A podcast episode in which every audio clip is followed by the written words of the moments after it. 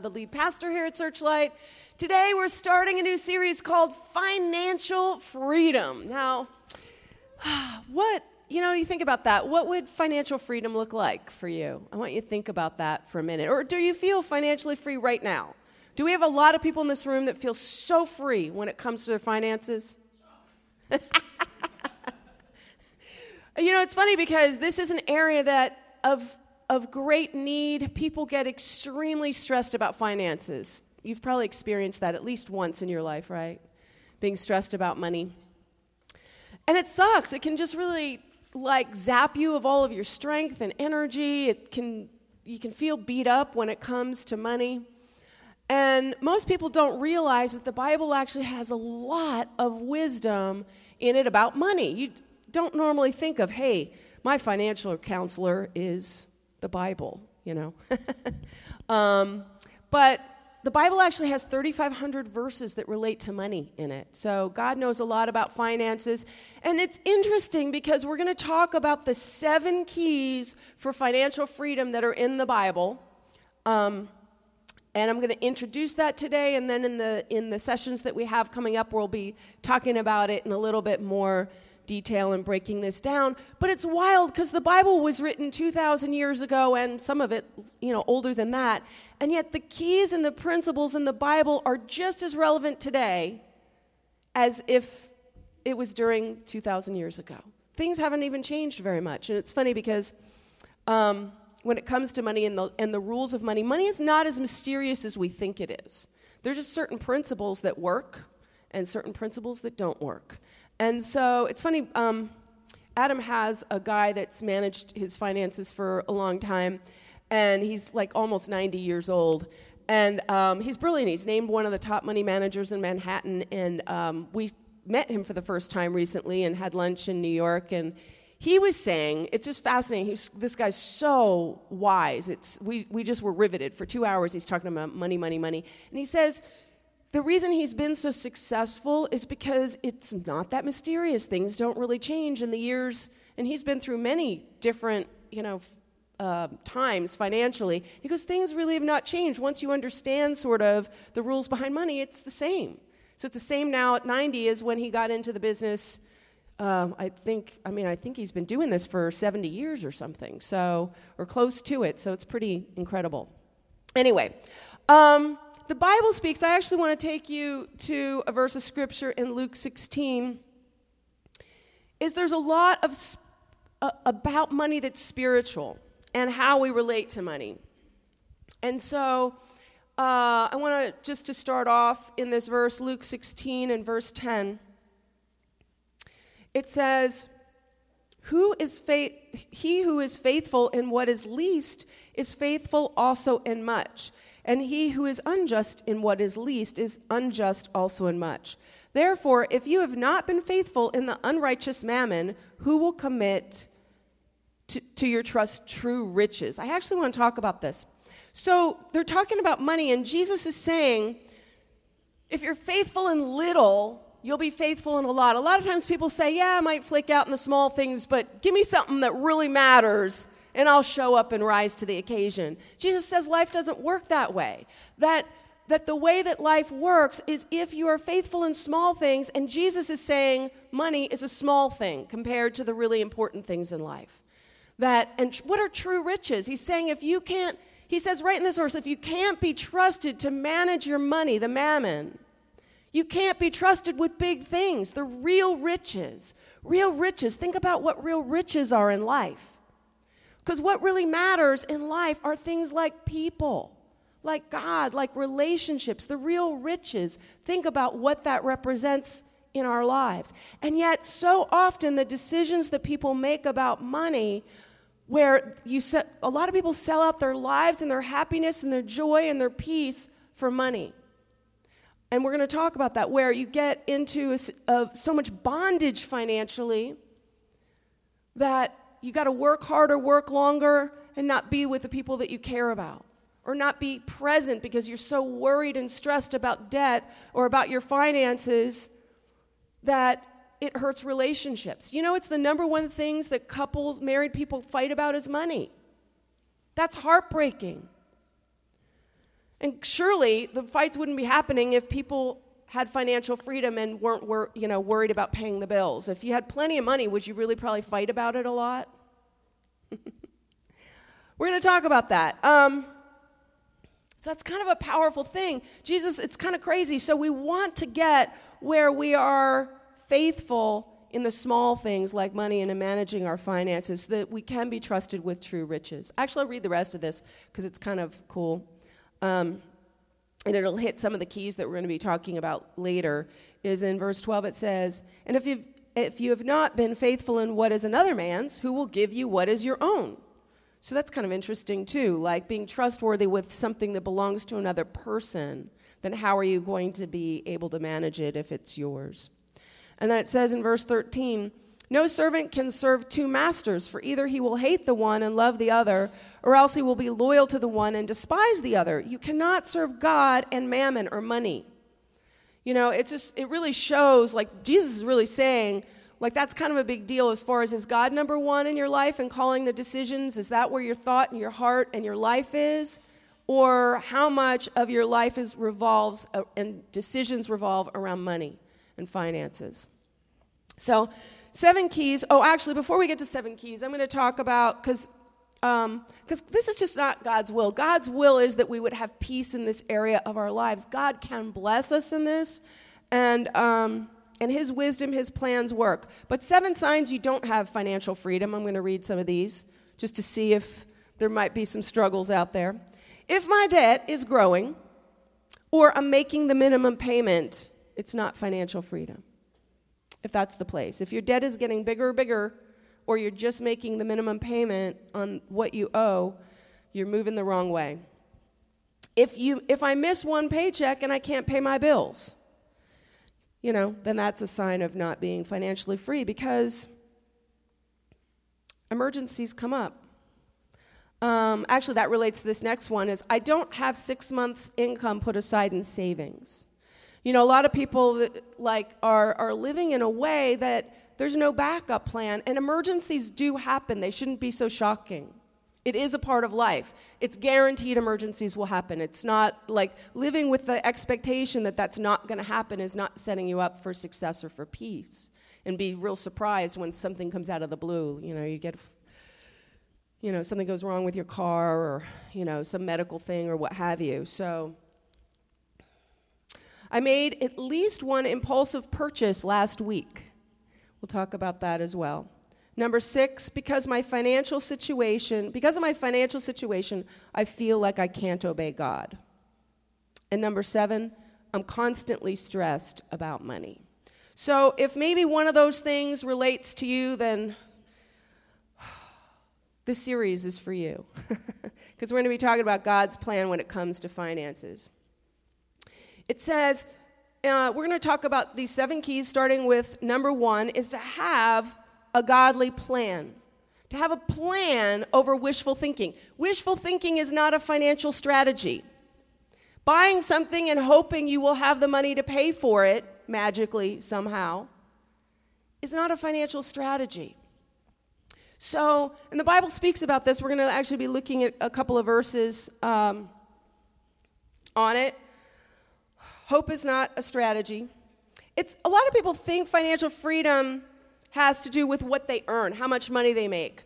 You know, Krista was just telling me that she was hearing a study about a study where if you people that they talked to people that made 40,000 a year and said, if you make what how much money would you need to make to feel financially free, to feel good about money, to not stress out anymore? And the people that made 40,000 a year, they said 60,000. 60,000 would make me feel like I have nothing to stress out about financially. And then they asked the people that made $60,000 a year, how much would make you would it take for you to feel comfortable and not worry about money? And they said 80,000.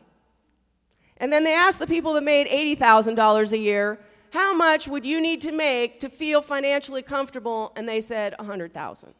So it's kind of, it's not, everybody thinks that the key to this is if only I had more money, everything would be great.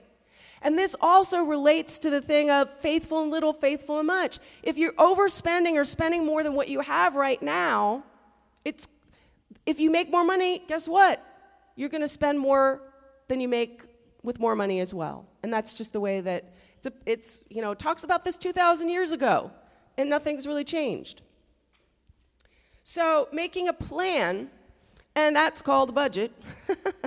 the, um, I actually want to take you to uh, Proverbs 13 and verse 16. Verse of scripture, it says, Every prudent man acts with knowledge. So, part of this is being in reality about having the knowledge that you know what you're looking at as far as your finances. So, what do you need to know? What's the knowledge you need to make wise decisions as far as finances? There's a few things that you need to know. Reality is your friend. You want to get the facts. It's a, in number one, you need to know how much do I own? Number two, how much do I owe? Number three, how much do I earn? And number four, how much do I spend? Reality is your friend. And where's that money going? So you need to get the information and the facts. A prudent man, a wise man, acts with knowledge that knowing what you have uh, in this. Uh, another one, let's go to Proverbs 27 and verse 23. It says, Be diligent to know the state of your flocks. Now, Okay, they're talking about sheep and stuff. So uh, that, that, th- those are the only things that have changed. But know it, be diligent to know the state of your flocks. Today we might use the word stocks. To know the state of your stocks, not your flocks. It's not, it's just, it was the way that they did business. Flocks related to how much they owned, how much they, uh, to their finances, because it's an agricultural society. And so it says, and attend to your herds. And then in verse 24 it says, For riches are not forever, nor does a crown endure to all generations. Money can go fast, it can disappear. It's not around, you know, if you're not wise with it. If you're saying, I don't know where all my money goes, it's a sign that there's a problem. You know, how do I, how do I go through all this? Where's all my money go? It's a warning light. Um, so you want to to embrace reality. I know part of this is that people don't look because, the, because it's painful to look at. A lot of times, just looking at finances, I've talked to many people where they're afraid to even really look at what their bills are, really look at what they're spending, because the picture is so uncomfortable because they don't want to see what's there. And so living with the wishful thinking. And that's why people get more and more into debt. And debt just keeps escalating, is not being in reality about what you're spending. The Bible is part of this is embracing reality. Reality is your friend. You know, I always use the example as far as like, to me, it's just, there's a lot in the Bible about that. Reality is your friend. It's like if you were in a room with a cobra in it, would you rather have the lights on or the lights off? Lights off makes you feel better. You can't see the cobra. You don't know that there's a problem. But I, I, am going to bet that you'd be a little bit safer with the lights on to know that the cobra's in the room. So reality is your friend. It might not, you might not like what the reality is or what you see, but it's better to know than to not know and to be in ignorance. you know, it's. Um, uh, let's actually look at one more uh, in Proverbs 21 and verse 5. This is all going to have a plan and know, like making a plan based on wisdom and reality, having a budget. Because financial freedom is not about how much you make, it's about how much you spend. In Proverbs 21 in verse 5, it says, The plans of the diligent lead surely to plenty. If you have a plan and you're faithful, that's it, faithful and plan you have a good, solid, godly plan in your finances, it's going to pay off. It says it will lead, surely lead to plenty. But, those of everyone who is hasty, surely to poverty. If you make quick decisions like impulse buying, I mean, this is written over 2,000 years ago. Can you imagine that? It's saying if you have a plan and you're diligent and you're faithful, it leads to having money. If you make quick impulse decisions and not think things through, and you know, spend like you go out shopping for one thing, and all of a sudden you go, oh, look at that! I think I, that's that's on sale. I'm surely got to have that. It's on sale. I'm saving money. If you can't afford it, you're not saving money by buying things on sale. So you want to pl- tell your money ahead where it goes is a big part of planning and godly planning. You know, it's interesting because I've, I've been in so many, uh, um, I've had a really kind of crazy story in many ways when it comes to finances. And so um, I can relate to financial freedom is not about how much you make, but how much you spend. Because there was a time in my life, I'm going to kind of roll out what I've, you know, some of the thing, ups and downs I've been through in this. Uh, but when I was younger, I made a lot of money. And uh, I was 18, and that was in like 19, early, the mid 70s. And um, do the math, no. the, um, but in the mid 70s, I was 18 years old. I was making $80,000 a year. Now, $80,000 a year in the mid 70s is a lot of money. It was probably the equivalent of hundreds of thousands, because back then, houses in California were 20 grand. So, uh, back in those days. So, just to give you some idea.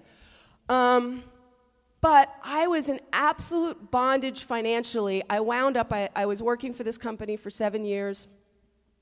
And at 23, uh, through, through some crazy things that um, I lost it all. And the thing is, is, I was spending more than I made at that time. Now, how, do, how is a girl my age spending more than that amount of money? It seems ridiculous. It was ridiculous. I had debt like you would not believe, and I lost everything overnight and had nothing in savings. And so I got kicked out of my house. I had a house on the beach. I, um, uh, I, I and I was so devastated. I was so destroyed. It was such a big bottom that I was laying on the floor of my home as they were like getting ready to cart me out. My friends actually physically had to carry me out of the house. I was just sobbing. I felt like I, I just, I felt horrible. I felt like such crap. I felt so low. I, it was the most humiliating thing in my life. And I, re- and I felt it, it was shocking to me. It was such a wake up call because it was a time in my life that, I, that to see how much it destroyed me, I realized something's really off. I was like, wow, why am I feeling like my life is ruined because I'm losing every, you know, my finances? And so I made a decision then, it took a while because of the agony and coming through and whatever, um, to never have money mean that much to me, to not have my identity and my worth and my value put in money. And I, that was a time where I said, I'm only about serving you, God. I don't care about anything in my life but walking with you and serving you, God. And so I moved into a, a place that was um, $100 a month and uh, where people were like, it was like ghetto. There was people shooting all the time outside of my house. Um, had to hide my car for a long time because so that I could drive, I had to keep it hidden because they were calling and wanting to repossess it. And I worked as minimum wage as a security guard for I think it was like two bucks an hour was minimum wage back then or something. And I actually turned my life around. I had more peace living in that $100 a month apartment with the disgusting orange shag carpeting that was filthy and gunshots out my window. And I started, I, I I wound up getting my checks and having little envelopes and putting, had a budget and put them in the little envelopes. We're going to talk more about budgeting later. And I wound up saving enough that year to be able to go to seminary and not have to work. And so it has nothing to do with how much you make, it has to do with having a plan and some other things that some of the other things that I'm going to talk about. But I felt free in a way I can't tell you. I felt amazing. I love my life. I had no stress about money at all. It was just like I had people at my house. I'd I'd I'd buy like um, I'd make big meals for two bucks that were delicious and have everybody over, and people were so loved to come to my house for dinner. That was like a big special treat. I'd make these amazing meals for two dollars. Like it was a great time. Anyway.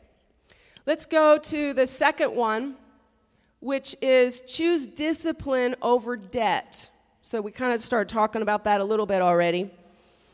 Is the second key to financial freedom. Choose discipline over debt. So you want to put off instant gratification to receive greater rewards later on.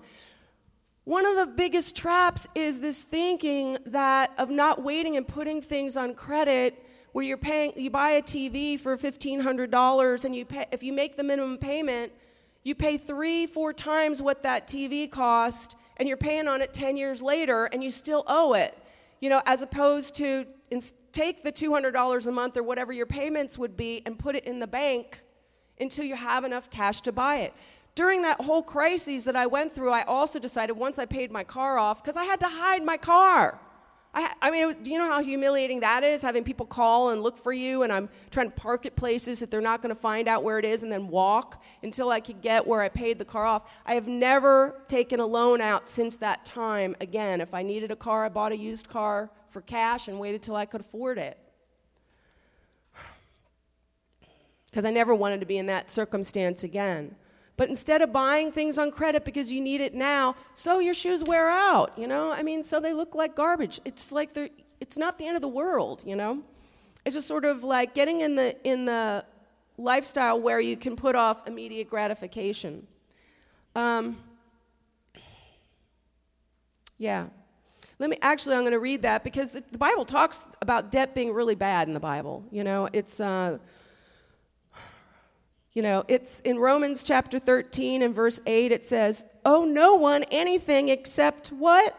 To love one another. We should not be owing people anything except for to love one another. For he who loves another has fulfilled the law. And in Psalm 37:21, the wicked borrows and does not repay, but the righteous shows mercy and gives. So it's debt is just not good. It's a bad thing. It's a bondage. It's one of the big ways that people are in bondage of spending more than what you've got coming in and putting it on credit. And the credit card companies love it. You know, they're making a fortune on this interest and fees. I forgot what I was oh God, I had the numbers someplace. The credit, the credit industry, I just read, just on fees alone for late charges, etc., they take in $2 billion a year on that. Even if you just got to where you were making um, the payment on time and not paying any fees, that by itself would make a big difference in terms of debt goes. Okay, key number four I mean, sorry, number three, that was just number two. Number three is small steps. Discipline yourself in small financial ways. It's a snowball effect. You know how when you make a snowball, you take a snowball and you roll it around and you roll it around and it gets bigger and bigger? You know, I had, I had heard actually, it's kind of funny, Einstein was, it's reportedly had said that, that the biggest power in the world is compound interest or something. It's, I, there's some quote like that that, that he's famous for having said. There's some debate on whether he actually said it or not, but I heard that he said, he said at least something like it. So it's um, kind of interesting. But you can, for instance, make small decisions that, that make a big impact, like taking your lunch to work instead of eating lunch out. You know, if you did that, it can, you can save $2,400 at the end of the year, you know, and buy the TV for cash or whatever it is. Um, you can use it to pay down debt. You can replace a latte with a standard cup of coffee and you'll save $1,700 a year. Small steps like that, things of making small decisions with our finances can add up. And it's about being faithful in those things. Faithful in little, faithful in much. Let's look at Galatians 6 9.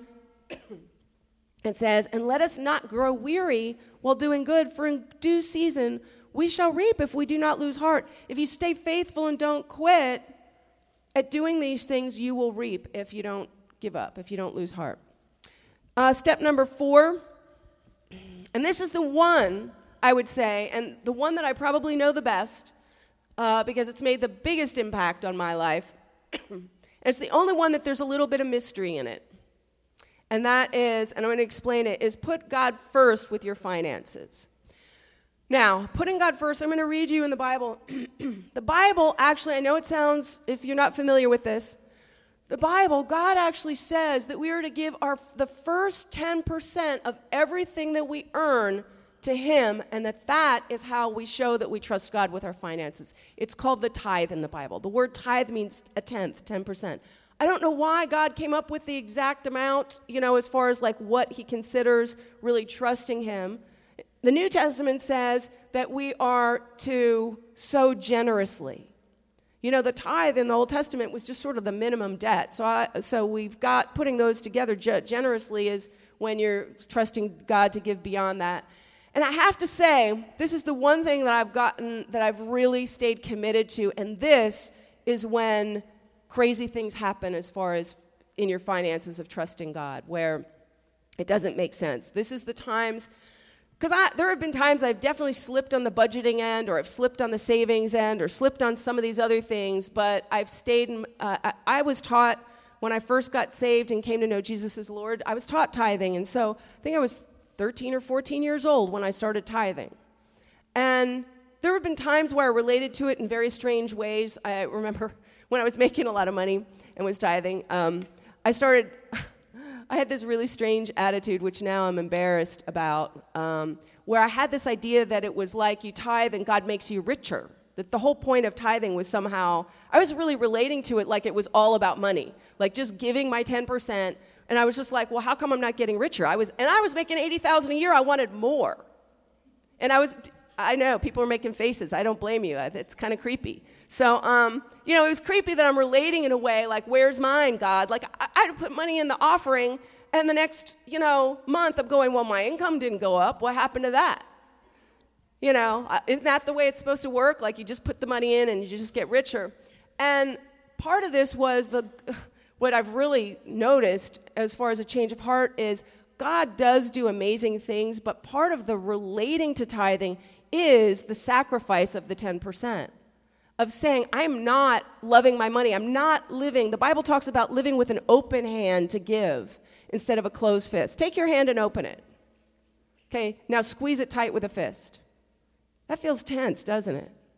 The Bible says that we are to live with an open hand as far as giving generously goes, kind of a thing. And so in tithing, I've recognized that, that it's letting go and saying, I'm okay with living on less to honor God. That that's a part of our worship and honoring God and acknowledging that everything we have is because of God. You know, that I don't have what I have. You know, God made me, God made everything. It's honoring God of being grateful for what He has done and what He's already given us. And so it's because um, I had a conversation with somebody recently too, is just like, well, I'm giving 10% and I can't pay my bills that way. I'm like, well, part of it is you're supposed to spend less in order to do it. It doesn't, like, come on, mathematically, you can't, like, just give your 10% and spend the same and somehow. He was kind of relating to it the same way I was with my 80,000, where's my extra money? So, but on the other hand, what I would say is, what I have seen is I've seen when I've been faithful at tithing, God's covered for, for has definitely blessed me financially and even covered for areas that I have not like had it com- made the best decisions or um, had the best budgeting and I've seen God work on that. So there is some what of that's where checks come out of no place that have no make no sense and God blesses you with it. So I'm a I've just seen this be something that um, it is the what God has said as far as what faith looks like. Actually, let's look at the verse Malachi. There's a whole lot of verses about this, but Malachi chapter 3 verse 10. It says, "Bring all the tithes into the storehouse, that there might be food in my house, and try me now in this," says the Lord of hosts, "if I will not open for you the windows of heaven and pour out for you such a blessing that there shall not be room enough to receive it. So this is really interesting because you know God talks about in the positive way, put him to the test. He's saying, "You tithe, give me your first 10%, not leftover." God actually calls it even the first 10% because it's an act of faith and trusting him. He says, "You do that and he says, Test me if I don't open the windows of heaven and pour you out a blessing that there's not room enough to receive it which is pretty cool. But it's a part of how we get our hearts right to not be so hanging on to money. You know, where we don't have that, that um, I call it kind of a hoarding mentality. It's mine, mine, mine. Like Smeagol or, you know, like Gollum, like, my precious, you know, it's just sort of like my wing, you know, it's just sort of like that you relate to money that way. Do you know what I'm saying? Where it's just sort of like that we got this little tight fist that's mine. What could I do with that? You know? Anyway. That's how I see it. That's the, my little mental picture. Okay. Um, in Acts 20 and verse 35, it says, And remember the words of the Lord Jesus that he said, It's more blessed to give than to receive. It's a blessing. Like getting in the spirit that we live in a spirit of being generous. It's just, it's just a sweet way to live. It really is than the closed fisted living. And then in Proverbs uh, 3 and verse 9, says, Honor the Lord with your possessions and with the first fruit. Remember, it's the first of all of your increase, so that your barns will be filled with plenty and your vats will overflow with new wine. It does say there's promises. All the promises relating to God prospering us and taking care of our physical needs relate to us taking the first step of faith, which is giving and tithing. Um, and there's many things in here, many verses like that. It says, Give, and guess what? God's going to bless you and take care. Okay, step number five, because we're going to, uh, this is just an overview. We'll be getting into the details as the, of all of these. Step five is start saving now to have six months' earnings in the bank. That your goal should be to have six months in the bank. And it's a long process if you're not there yet. Uh, Dave Ramsey, who's got a wonderful course on finance if you're interested in it, and he's got a great book. Um, I forgot the name of it, but it's good. Um, anyway, Dave Ramsey, you can look up his stuff. So he talks about it first. If you don't have that, at least shoot for getting your first thousand dollars in the bank so that you've got something there for emergencies to cover you. Uh, and so it's a process, it's not going to happen overnight. So it says, even what they recommend is you t- give your first 10% to God. The second 10% you either use to pay down debt if you have it, or you put that into savings. So it's like 10% to God, 10% to debt, and if then the third 10% will go into savings. So, um, savings account. Okay. Um, let's actually go to Proverbs 13 and verse 11. It says, Wealth ga- gained by dishonesty will be diminished, but he who gathers by labor will increase. So it's over time. And another one, Proverbs 21 and verse 20, it says, There's desirable treasure and in the oil of the dwelling of the wise. And oil, sorry, and oil in the dwelling of the wise. But a foolish man squanders it. So it's saying it's good to, like, somebody wise has things saved up. The foolish person spends everything that they get. You know, it's just, foolish man squanders it. Wise man saves for the future. Number six, the sixth principle, which we're going to be talking about, I love this one too. It says the principle of contentment to enjoy what you have. The greatest things in life are not things. Um, let's look at 1 Timothy chapter 6 and verse 6. And again, it's like, you know, we don't want to be in a place where our, our yearnings exceed our earnings, where what we want is beyond what we have. The Bible says in 1 Timothy 6 and verse 6, it says, Now godliness with contentment is great gain. For we brought nothing into this world, and it is certain we can carry nothing out. And having food and clothing, with this we shall be content. But those who desire to be rich fall into de- temptation and a sma- snare, and into many foolish and harmful lusts, which drown men in destruction and perdition. For the love of money is a root of all kinds of evil for which some have strayed from the faith in their greediness and have pierced themselves through with many sorrows. I want to kind of break this down because there's so many good things like this. It's like if you walk with God and you're contented with what you have, it's great gain. That's the lifestyle that we want to have, that there's great gain in that. And then it says, we want to relate. This is so interesting to me. It says, have food and clothing to be content. You know what's funny? It doesn't even say have a roof over your head. we should be content if we got food in our bellies and we got clothes on our backs. We should be blessed. That's pretty minimal.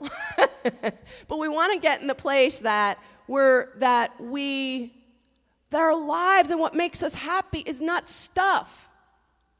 That we're not living where we need stuff to make us happy. There's another verse of, in the Bible that says that thing, you know that you spend money on things that you're not even happy about. Like you spend money and then it doesn't make you any happier, does it? You think it's going to, like material things and acquisition, but it's not what life is about. It's about people, it's about relationships, it's about God. Like walking with God and being content with what you have, that there's great gain in that. And no matter where, the Apostle Paul said, said whether I base or whether I abound, I'm content. If I have a lot or a little, I'm, I'm going to be blessed with what I got. There's actually another verse uh, of that too. But let me just kind of Break this down. It says, those who desire to be rich. Like, if you're sitting there longing for more, there's no peace in that. That by itself is a bondage. Looking at what else you don't got. You don't got the new iPhone. You don't, you know what I'm saying? Or you don't have the newest car or, or whatever it is. You know, designer shoes, bags, whatever the whole like, like looking at what you don't have is misery. It just, it's a bondage. It's get focused on the things the true riches. It says, but those, uh, let's see. And it says, it's a snare, it's a trap to be de- desiring more like that and fall into foolish and harmful mu- m- lust which drown you. It brings you to the bottom. And it's not money that's evil. There's nothing wrong with money. The Bible never says money itself is evil. It says the love. It's, it's putting too much value in money is the root of evil. That having so much attachment, it, it messes all kinds of things up. People, because of wanting more and not wanting to live within their means, aren't home for their families. You got to work extra hours, you know, get an extra job, side jobs, etc. Looking for, you know, in jobs that kill you, and you're, you know, you're never home. Like, really, what kind of life is that for stuff? It's um, yeah, many sorrows. Part of the the sorrows, there's two sides: is the greed and also worry, stressed, stressing out about that. Uh, here's another one in, in Hebrews 13, uh, verse 5. This is a good one to put on the back of your credit card. It says, Let your conduct be without covetousness or wanting more. Be content with such things as you have. Just take that part. Hebrews 13, cut out that. Be content with such things as you have. Print it up, stick it on the back of a credit card. Wouldn't that help? Stick it on the back over the, over the, the part with the you know, with the swipe thing. Be content with what you have. we want to get in that mentality that we're at peace with that. Okay. And then our last thing that I want to uh, uh, say is the seventh key is to start today. You know, think about the decisions that if you've been thinking about this, oh, I should you know, make a budget. Oh, I should spend less. Oh, I should start saving. Whatever things that you've thought about. Oh, I should start giving. You know, if you thought about it a year ago and haven't moved on it, where would you have be if you if you made a decision a year ago to do something to really take a you'd be in a better place today. Is to not procrastinate, to make small decisions. Now, part of it you can decide, make decisions today. I am sick of being in debt. I'm not doing it anymore. I am not going to buy anything to add to my debt. You can pray about it. You can make a decision to pray. The things you pray for, you're inviting God into. Make a decision every day to pray about honoring God with your finances and getting to a place that's more peaceful. Of just seeking God out and saying, God, I want you in this part of my life. I'm not happy with where I'm at with this. This is not blessing me. Help me to make the changes. Give me the strength to make the changes that are difficult that I need to make in this. I want to honor you. Pray, praying, you know, or making some of the small decisions. Maybe it's the latte, maybe it's packing lunch, you know, etc. You know, taking a look, making a budget, getting in reality. But make a decision today as to what you can move on. So let me just review this before we um, close. Seven keys to financial freedom. I think we even have that. Here we go. Have a godly plan. Get rid of wishful thinking and budget. That the plan is not wishful thinking. To choose discipline over debt, number two. Small steps have a snowball effect. To make decisions, even small ones, makes a difference. In verse four, I mean, number four, uh, put God first, tithe with your first 10%. Number five, start savings to have six months earning in the bank. The second 10% say, save or pay down debt. Learn to be content with what you have and start today. You can start with prayer or making a decision or really deciding what are the first steps that you can take in this. You know, so anyway, this is just a little teaser. We're going to get into big stuff because this is an area that can change your life and bring you so much. Just think of what it could be if you never worried about money again. How would that be awesome? To not have that anxiety, to not have that in your life? It's possible. God wants us to feel financially free, to not be in bondage. It's so, it takes small te- steps, it takes process, it takes time. But starting now and, and just having a commitment to keep moving towards this really makes a big difference. Maybe one of your commitments is to come each week for this series. You know, maybe that's it. Just saying, okay, I'm going to be here, God, every week so I can learn all that I can to turn this around. So let me pray. Heavenly Father, I thank you so much for your goodness and for your grace. Um, and that you care about all parts of our life, that you're God Almighty. You created all, everything, and that you're not, you know what you're talking about when it comes to these matters of finance. It blows my mind, but actually just blesses me a lot that there's so much wisdom in your word, God, about finances and how we can be financially free. And I just pray for everybody here right now that you would let them know that you that they're not alone right now in this that it's not all on their shoulders that you can be there to hold their hand in this that they don't have to feel like the weight of the world that god all things are possible through you one step at a time one day at a time. Thank you. Amen